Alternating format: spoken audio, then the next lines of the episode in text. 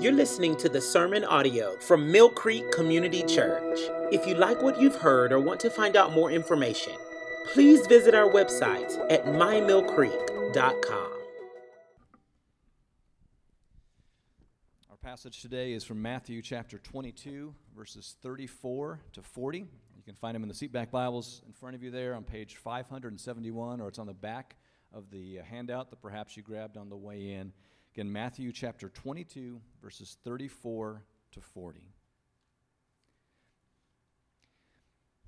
But when the Pharisees heard that Jesus had silenced the Sadducees, they gathered together.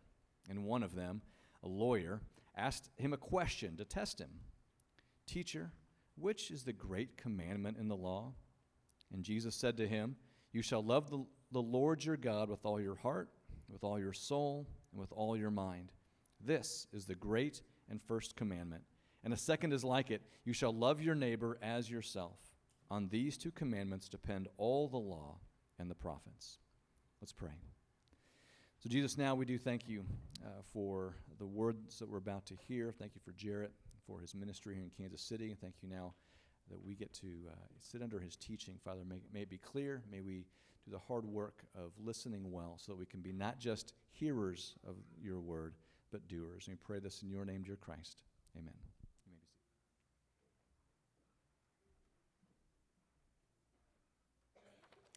Good morning, Mill Creek. How are you this morning? Good. It's good to be with you all this morning. I just want to start out by saying thank you to all of you guys. Mill Creek has been a great partner for us at Mission Adelante. I think going on 15 years now. It's been more years than I can even count. So we really appreciate that. Um, I want to talk to you guys this morning about something that I have learned over the years. Um, it's become more and more clear uh, through our own process of being missionaries overseas and then serving in an urban context with people from other places before. And that's just what does it mean to love people from all places? And the beginning of this just starts with our own story.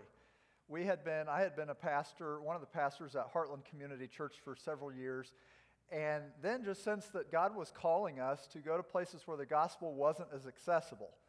And so we ended up on our way to South America, to a country called Bolivia, right in the middle of South America, with an organization called South America Mission.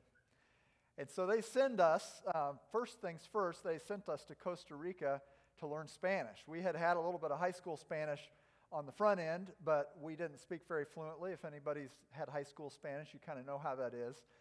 And so we had to go to Costa Rica, and I still remember we had two daughters at the time, four and two, and they were young, and they sent us, and we packed up everything we had. We had all these 70 pound bags. Back then, you could take a 70 pound bag on an airplane.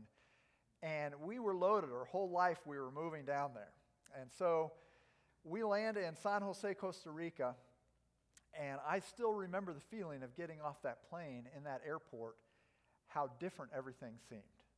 Everything smelled different, everything looked different, the language was different, the people were different. It was um, just from the moment we got there, we felt like, wow, we're not in Kansas anymore. And so here we go. We go through customs, we get out, and we smell the, the Costa Rican air. It was night, and they had two vans, one for all of our luggage and one for our family, and they drove us through San Jose.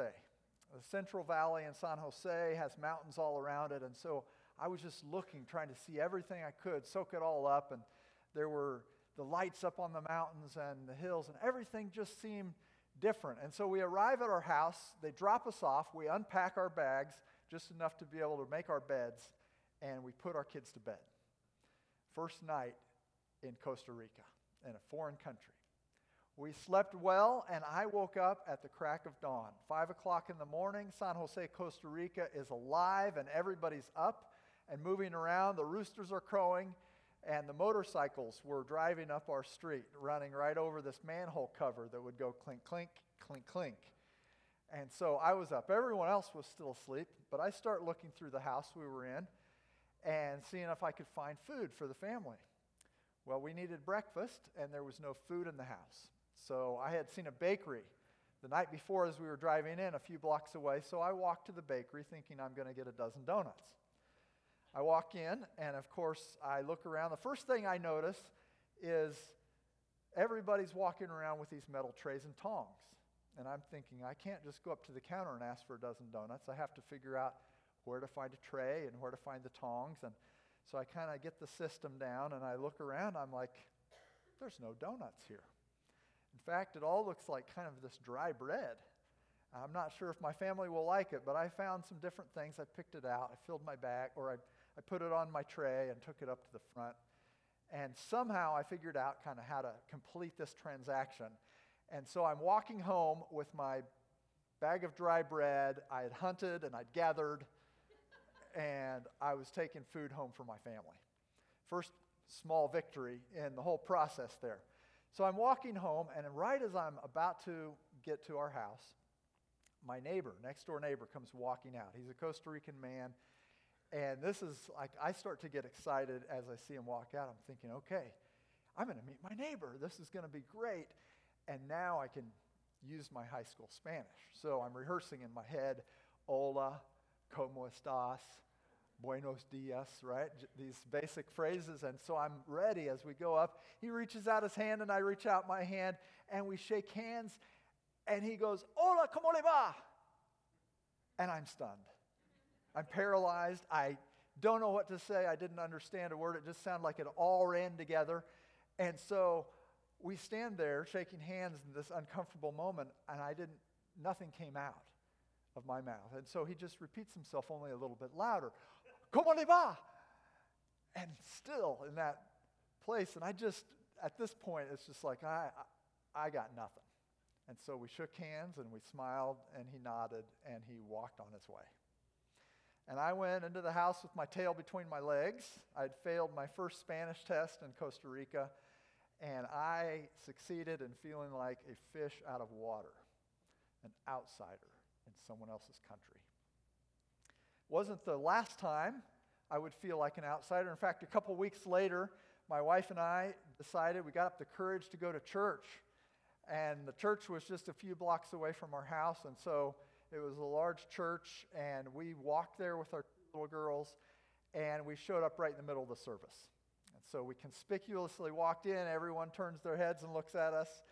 And we just kind of sit down quietly. We had missed the worship time and we were there for the preaching, which of course we picked up a word here and there. But in general, we liked the vibe of church that day, and we thought to ourselves, gosh, I think there's a second service.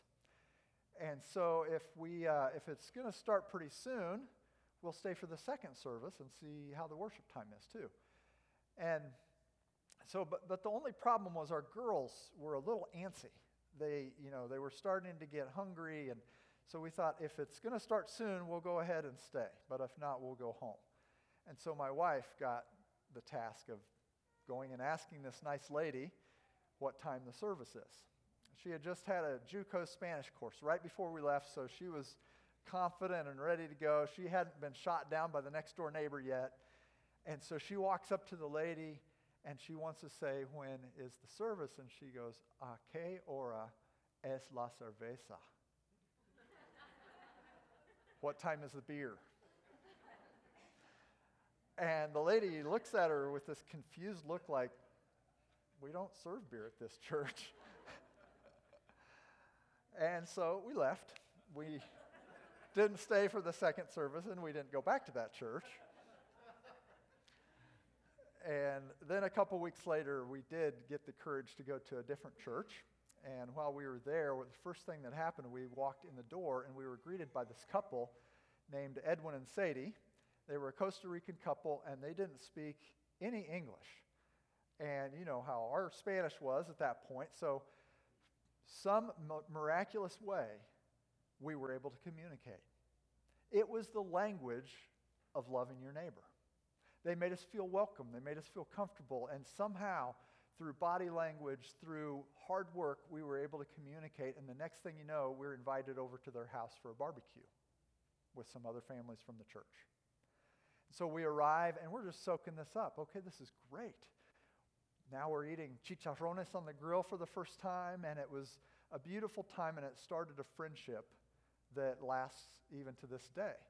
We would go on day trips with them, hike volcanoes with them. At one point, Edwin could see that my Spanish was improving a little bit, and he goes, Jaime, they call me Jaime in Spanish. He goes, Jaime, um, you're learning classroom Spanish.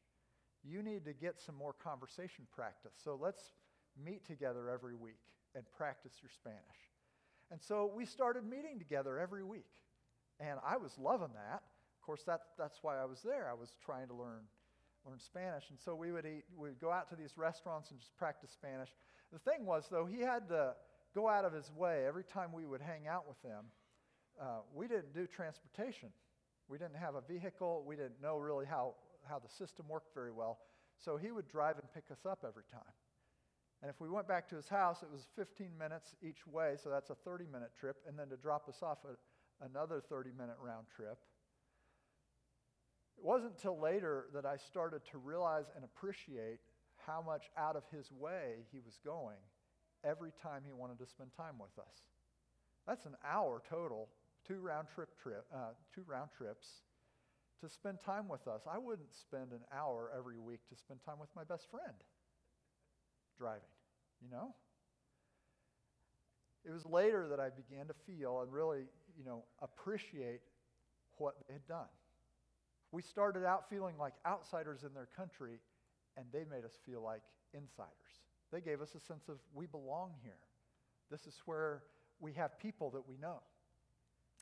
Towards the end of our time in Costa Rica, uh, Edwin finally trusted us to get to his house without, uh, without him coming to pick us up. Our Spanish had improved, and we, uh, so he, he gives me his address. It's not like here where it's 251 North 15th Street. They use landmarks. So the address in Costa Rica is, and this is wherever you are, it's something like in San Francisco de Dos Rios, from the bread store on the corner of the main street, you go 200 meters south, 75 meters to the west, and it's the yellow house with black gate. So he wrote it all out for me, and just before the taxi driver came, he calls me and he says, Oh, I forgot to tell you, Jaime, don't let that taxi driver charge you more than X amount of colones.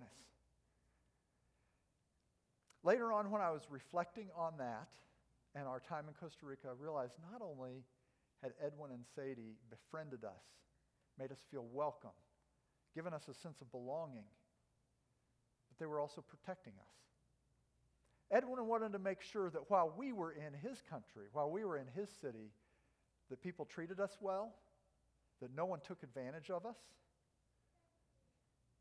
They were protecting us. And in our processing and reading, things started to pop out to me in Scripture about these types of themes that I had never seen before. I had been to seminary, I had read the Bible a lot and studied it in different contexts, but there were things that I had never seen. And in fact, if you had asked me before some of these experiences, who does God show, call us to show special compassion to? I might have given you an answer that said something like uh, maybe widows, orphans, maybe the poor. After this experience, I started seeing it was as though somebody had gone into my Bible and written in the word immigrants everywhere. Almost every place in the Old Testament that widows and orphans are mentioned, immigrants are mentioned with them. It's not just two, this is a threesome. There are three widows, orphans, immigrants, immigrants, orphans, widows over and over again. And it was surprising to me. It's like when you get a new car and all of a sudden you start seeing that same car everywhere else. It's like, wow, I didn't know there were so many red Hondas. A few years ago, I did a little study on the Hebrew word for immigrant. It's ger. We would transliterate it G E R in English. It's used 92 times in the Old Testament.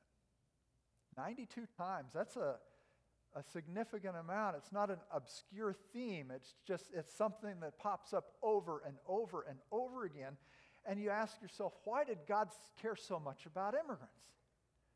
Well, the reason is because the entire story of the Old Testament of God's people is an immigration story. From day one, when God calls Abraham to leave this, his own city, and go to a land that he would show him, God's people began to migrate. And you see it over and over as they're moving towards the promised land. Abraham himself, Isaac, and Jacob, you get to Joseph, he's forcibly migrated, sold into slavery by his brothers, and he ends up a slave in Egypt. Well, we all know the story. He makes it to the top, and at a time in famine, his own family members come seeking help in Egypt. And they end up staying in Egypt. And the family grows. And then we know hundreds of years later that they were enslaved in Egypt again and made to work hard. And then the immigration story continues when God takes his people and frees them from slavery in Egypt and sends them out again. Now, 40 years in the desert, looking for a promised land, a people on the move. No wonder God cares so much about immigrants. His own people had that experience over and over again. To be honest with you, I mean, then you've got um, the, the exile in Babylon, the exile in Assyria. It's again God's people displaced, moved because of war, moved because of different situations that are happening. There's a whole book of the Bible written about, written about and named after Ruth, right? An immigrant from Moab. The story of Ruth and Naomi. Then Jesus himself had to leave his area and go to, go to Egypt when he was young to flee persecution. Over and over, this is a big theme in Scripture, and I had never seen it until I experienced some of that myself. And sometimes that's what it takes. But I think God wants us to be able to learn to see the experiences of other people without us having to do it sometimes ourselves, right? I want to shift gears here. There was a moment when Jesus was, um, was teaching, and somebody asked him, What is the greatest commandment? We just read that passage. And I want to focus on this response of his and just kind of pick out some things here from this passage that are really important that I've, that I've seen. So they ask him, What is the greatest commandment? And Jesus responds, You shall love the Lord your God with all your heart, and with all your soul, and with all your mind. Okay. He could have stopped right there, right? He's just answered the question. He's answered what is the greatest. But he doesn't stop right there. He continues on. He says that, that this is the first, the great and first commandment, and the second is like it. You shall love your neighbor as yourself. The first thing I really want to draw out here is the significance of the fact that Jesus gave a two part answer to a one part question. The idea here is that Jesus' question, or the question that was asked of him, what is the greatest, couldn't be answered with just one. Jesus answered it with two because the two are so intricately connected. He says, What's the greatest? Love God, love neighbor. The two are connected, they're intertwined. You cannot say that you love God if you don't love your neighbor. Scripture is clear about that, not only here, but in other places as well. Loving neighbor is our greatest manifestation of our love for God.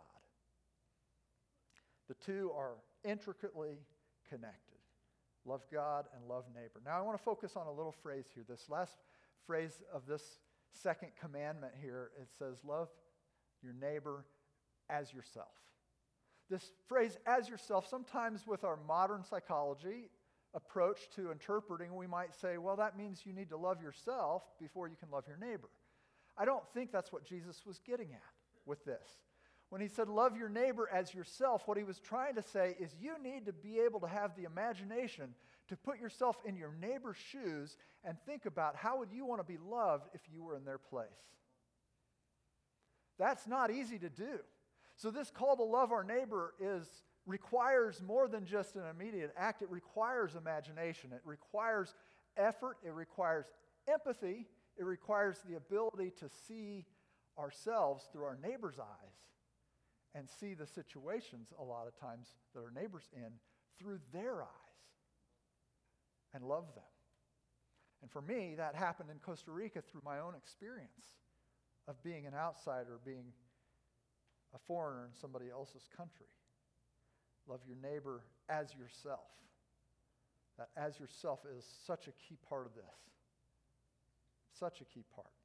I want to focus now on the last line of this is sometimes it's easy to just kind of overlook this, but after Jesus says, Love God and love your neighbor as yourself, then he says, On these two commandments depend the entire law and the prophets. That's a significant statement. As if this wasn't already lifted up enough by being the answer to the question, What is the greatest commandment? Now Jesus is saying everything else in our Old Testament connects back to these. Everything else is connected to them. This is so important. It's the interpretive lens through the rest of, for the rest of the Old Testament. View it through this lens. Love God, love neighbor.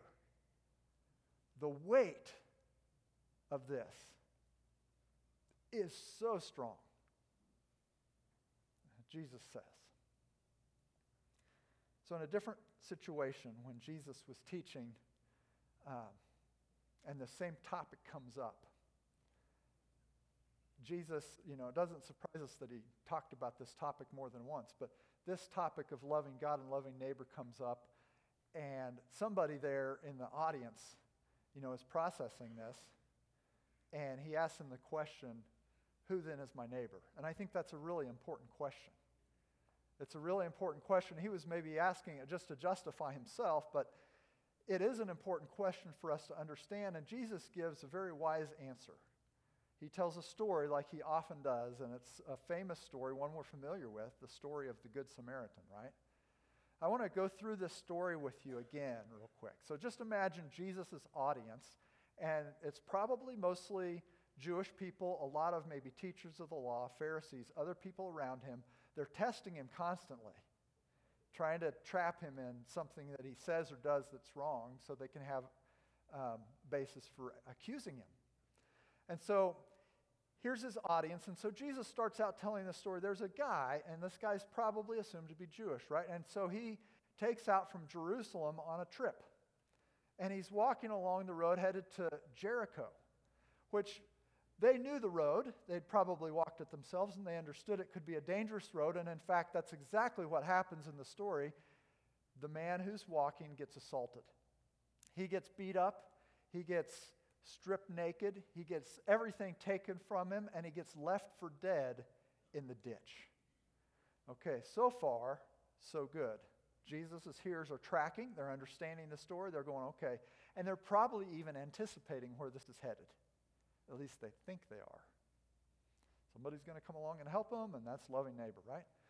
So Jesus continues the story, and then he introduces the next character who happens to be a priest. So they're going, okay, great. The priest, he knows, he knows the Bible, he knows the Old Testament, the Torah, he knows what this all looks like. And so he comes along and he encounters the man. They're tracking with him, and then all of a sudden something happens. Jesus throws his first curveball in the story. The priest walks right around the man and keeps on going. He doesn't help him. There's a little bit of a, maybe a little bit of a pause for everybody as they process what just happened in Jesus' story here. This priest, they're probably going through their mind going, why would he do that? And then they might have some reasoning that they're starting to resonate with, maybe you know, in our culture, we might think, well, he was too busy to stop. That probably wasn't the case in that culture. But it could have been that everybody knew that that was a dangerous road, and that guy was like, you know what? If I linger here too long to help this guy, I might get assaulted. Sometimes loving our neighbor requires us to take a risk. It also could be the fact that, uh, you know, the priest had duties in the temple. And if he's going to stop and touch a bloody guy, now he has to go through this clean, cleansing ritual in order to become clean ceremonially again in order to do his job in the temple. And so it's possible that he had a religious reason for not loving his neighbor. Let that sink in for a second. Sometimes people have religious reasons for not loving their neighbor, and that's when we miss the point. So the priest goes on, and his audience now is uncomfortable with the story. They're not liking it anymore. The next person introduced in the story is a Levite. And a Levite from the priestly, priestly line also would be expected to know the Old Testament well. And so he comes along, and they're probably now going, I don't like where this is going. And exactly, just what they thought, Jesus says he walks right on by too for whatever reasons he may have had. So he walks by, doesn't help the man. So now everybody's uncomfortable, as they often were when Jesus told stories. And Jesus throws the final big curveball into this. He introduces the last character who happens to be a Samaritan. Now, this falls heavy on everyone listening. Now their blood's boiling because Samaritans and the Jews were enemies. They did not associate with one another. The, uh, the, the Jews looked down on the Samaritans. The Samaritans had a different religion, they were of a different race, they had a different culture. All of these things. And they did not associate with one another. And so Jesus then continues the story and says the Samaritan man comes along and he stops when he sees the man. He bends over and he cleans his wounds and bandages the man and he helps him. Now you've got this image of a Samaritan man helping a Jewish man. He puts him on his donkey and they go to the next city, and the man continues to take care of him. And this inn, he leaves him there, and he goes to the, before he leaves and continues, he goes to the innkeeper and he said, Listen, take care of this man for me. Take care of him for me. In fact, here's my credit card. Whatever expenses you incur in caring for him, just put it on my card. And he goes on. He went so far out of his way to help this man, and he was a Samaritan. And at the end of the story, Jesus looks at the man who had asked the question. And I could be reading into this, but the man couldn't, when Jesus asked who was the neighbor to the man who was hurt, he couldn't even respond and say the Samaritan. He said the one who showed him mercy. This has special significance to us to me personally as I process what loving neighbor looks like because sometimes, friends, neighbor looks like somebody who is of a different religion, a different race, a different culture. When Jesus wanted to hold up what does loving our neighbor look like, this is the story he told. It lands pretty hard. Who has a favorite verse in Leviticus? Raise your hand. I do, actually. I have a favorite verse in Leviticus, which I'm going to share with you guys here in a minute. But when Jesus talked about loving God and loving neighbor, he wasn't making up that answer. It wasn't something that he just invented on the spot. He was drawing on the Old Testament. In fact, uh, that greatest commandment, loving the Lord your God with all your heart, soul, and mind, comes directly from Deuteronomy chapter 6. And it's one of the most famous passages in the Old Testament for Jews. In fact, it's called the Shema Yisrael, and they recite it every day in their morning prayers and their evening prayers. And so then the second greatest commandment also comes directly from the Old Testament. Leviticus chapter 19, about half the chapter is devoted to unpacking what it looks like to love our neighbor in different situations. And we get to 1933 and 34, and we land on a passage that I just really love. I want to I want to look at it with you real quick here. It says, When a foreigner, that's that word ger, when a foreigner resides among you in your land, do not mistreat them. Okay, so that's the first thing that he says in there. Don't mistreat them, be kind to them, treat them well. They're different. They're from a different place. Their language may be different, whatever. Their circumstances are different. Don't mistreat them. And then it says, the foreigner residing among you must be treated as your native born. Okay, now we're even upping the ante. It's not just don't mistreat them, it's treat them just like you would your other neighbors, right? Just like you would anyone else who lives near you. And then here comes the, the famous line you shall love them as yourself. Exact wording.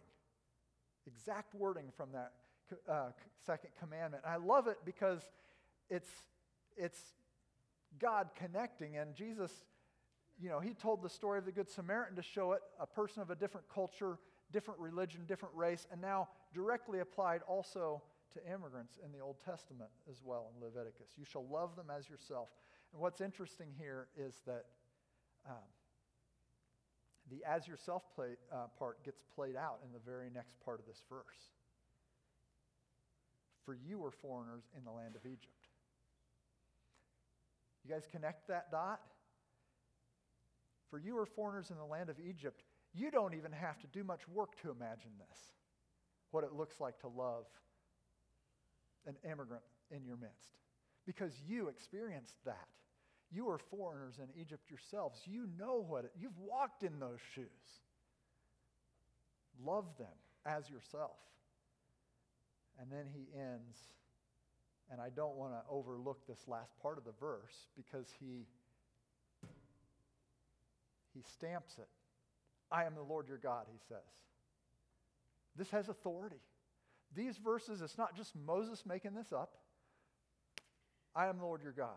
He puts his stamp of authority on this and says, This matters. This means something. This is significant. I am the Lord your God.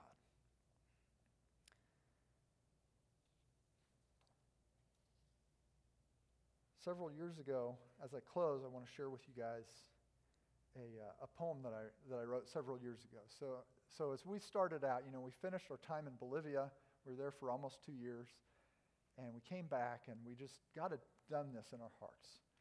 Showed us what it looked like to, um, to walk in someone, other, someone else's shoes. He had shown us what it feels like to be loved well when we were outsiders, to be made to feel like insiders. And so we came back with this desire to do that for people in our own context. And so we started, we started an English class in our dining room for our neighbors. We moved up to Kansas City, Kansas to a largely immigrant neighborhood and you know, started an English class for our neighbors. And then kids programs and kids clubs and Mission Adelante grew out of that. And along the way, um, we encountered great partners, but we also encountered some things that were disappointing to me personally as I processed that. And that was the response of some Christians who had negative attitudes towards immigrants.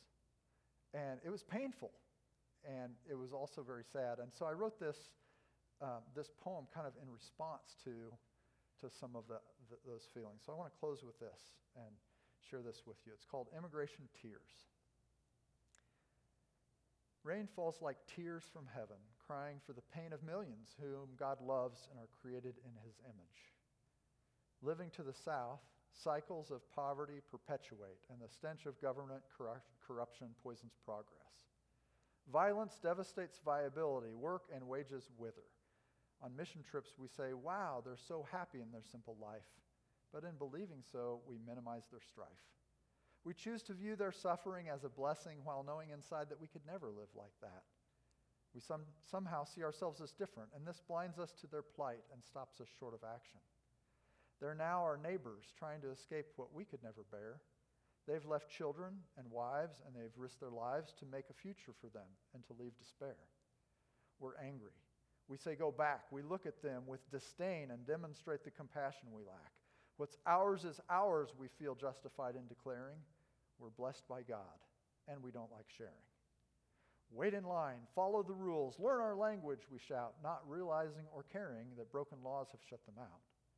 If you're a doctor, welcome in. Or if your family member is a citizen. If not, you can try your luck, win the lottery, or you're simply stuck. It's economics, we say, as our hoarding hearts betray the fact that we were not sincere when in their land we shed a tear for the blessings that destroy and the poverty they enjoy.